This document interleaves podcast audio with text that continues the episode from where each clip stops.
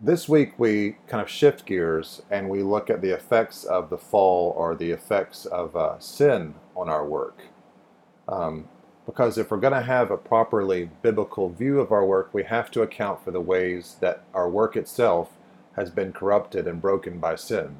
And this is how Pastor Keller puts this um, in his book, Every Good Endeavor. The story presented in the Bible is that while God did bless work to be a glorious use of our gifts and his resources to prosper the world, it is also cursed because of mankind's fall.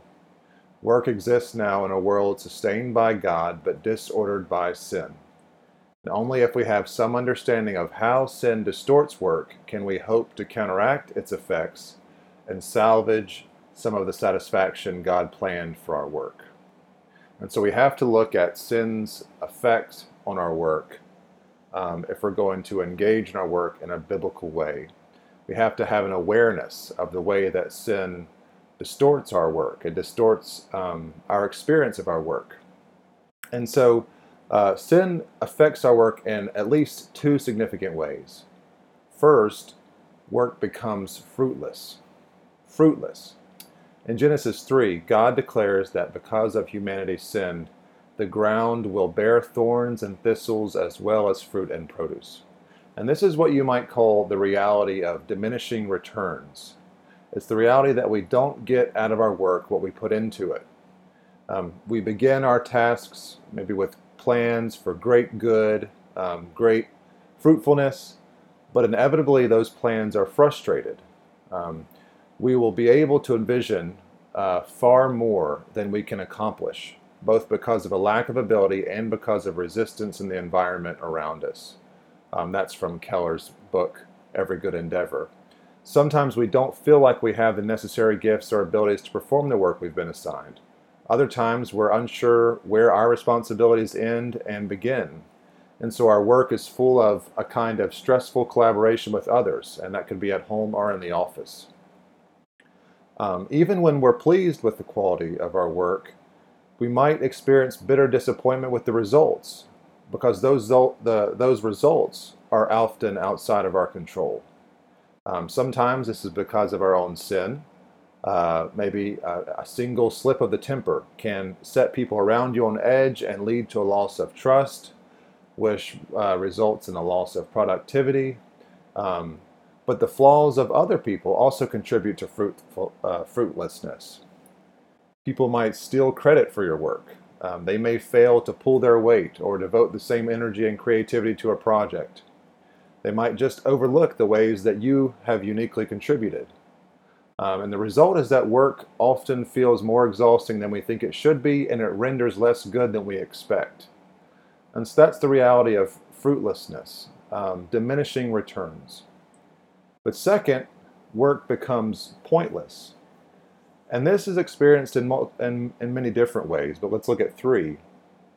Uh, first, our work simply doesn't last, and it's inevitably forgotten, um, and it takes away our hope in the future. And this comes from Pastor Keller's book. Whether quickly or slowly, all the results of our work will be wiped away by history. The person who takes the business after you, or who picks up the cause or organization after you may undo all that you've done. Even the most famous people will not be long remembered.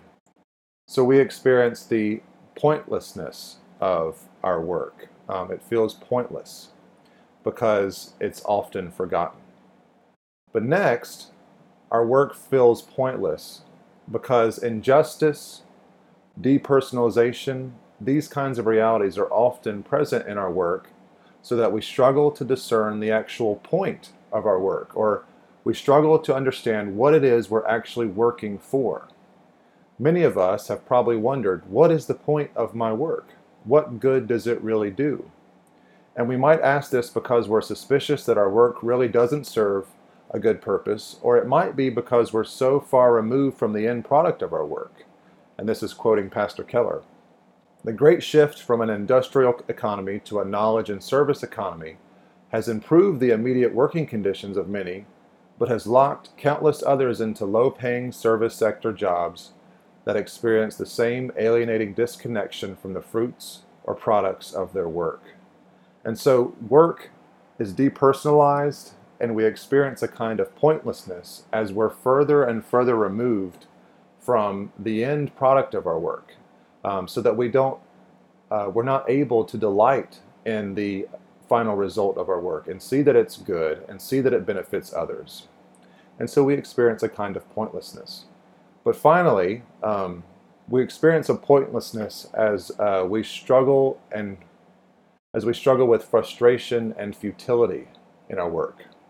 Um, excellence, if you remember from last week, excellence and competence are supposed to be the goal as we work, but often excellence ceases to be the main goal and source of satisfaction in our work. Um, disappointments mount up, right, as our work is regularly overlooked by others.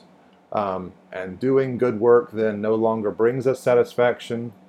So we begin to gauge our effort according to the likelihood of rewards, like recognition from others or bonuses. And in the absence of things like this, uh, work begins to seem pointless. People aren't seeing what we're doing. We're not getting these tangible rewards.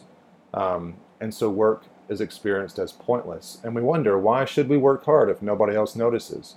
Or if our work doesn't appear to be making a meaningful difference in the lives of others? So those are three ways that we experience uh, a kind of, uh, that we experience our work as, as pointless.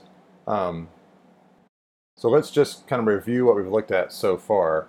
Um, we've looked at the results of sin or the results of the fall in our work, and in two specific ways. Um, we've seen that sin results in work becoming fruitless, as uh, the outcome of our work doesn't match the effort that we put into it. And we've seen that sin results in work becoming pointless, as the fruit of our work is lost and we struggle to identify the purpose or point of our work.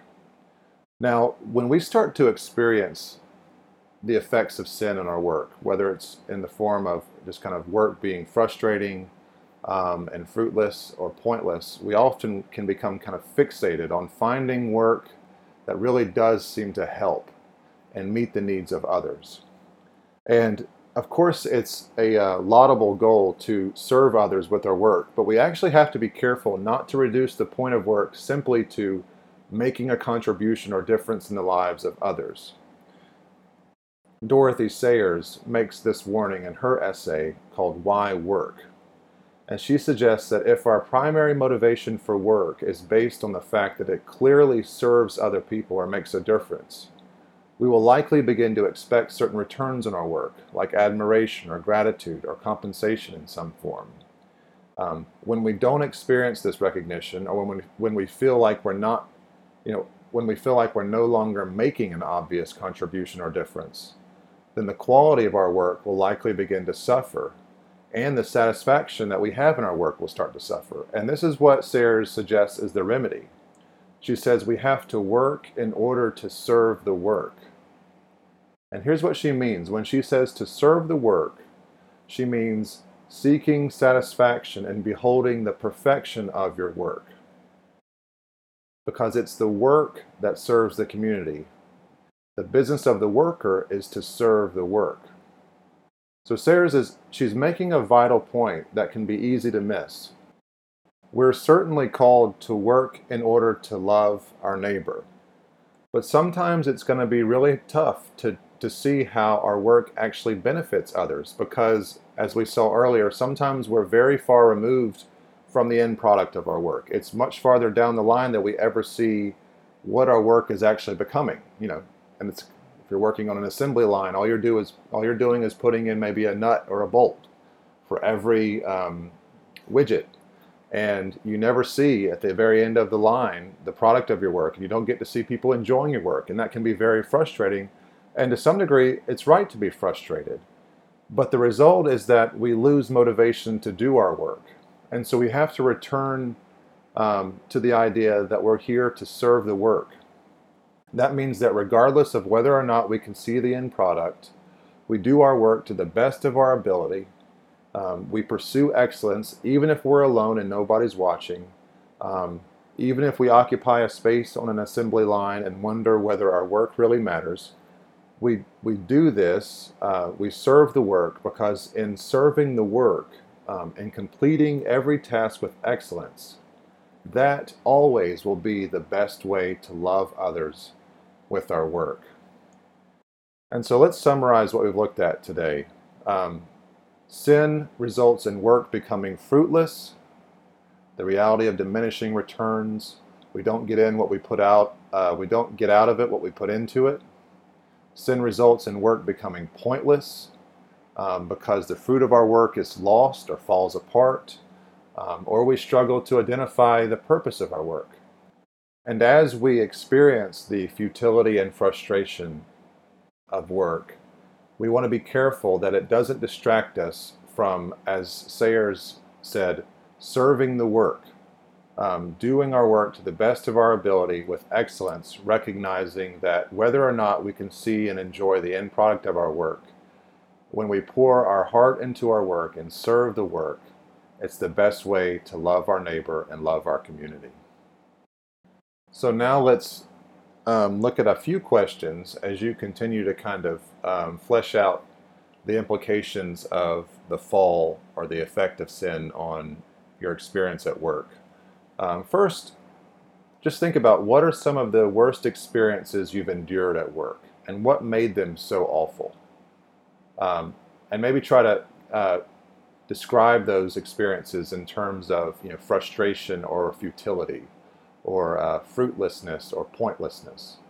So, what are some of the worst experiences you've endured at work and what made them so awful or difficult?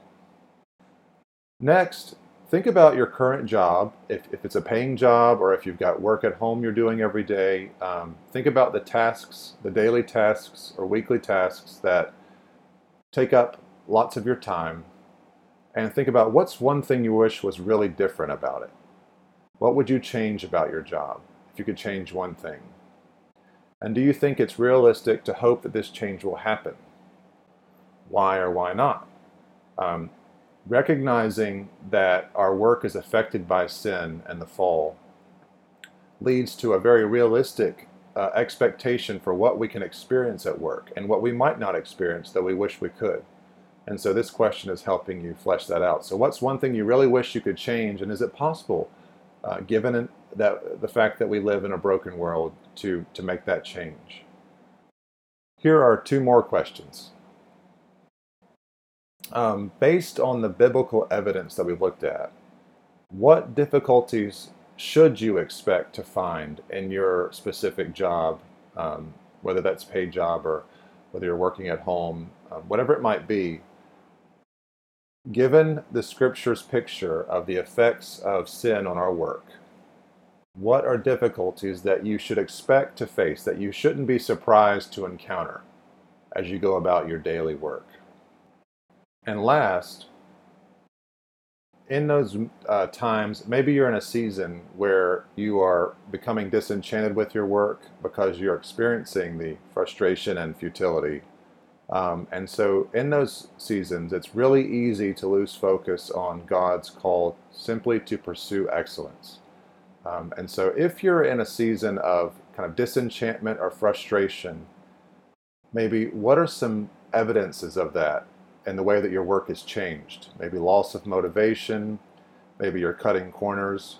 What are some symptoms of uh, you becoming disillusioned with the calling God's given you? Uh, maybe ways that you're not quite working with the same excellence, or pursuing competence in the same way. And what are some concrete steps you might take to change that? It could be talking to others about your work. It could be um, taking a second to remember why God has called you to this work and what your work is about. Um, it could simply be renewing yourself in God's call to excellence and recognizing that serving the work itself is the best way to love your neighbor. So, what are some concrete steps you might take to change if you're in a season of uh, disillusionment with the work God has given you?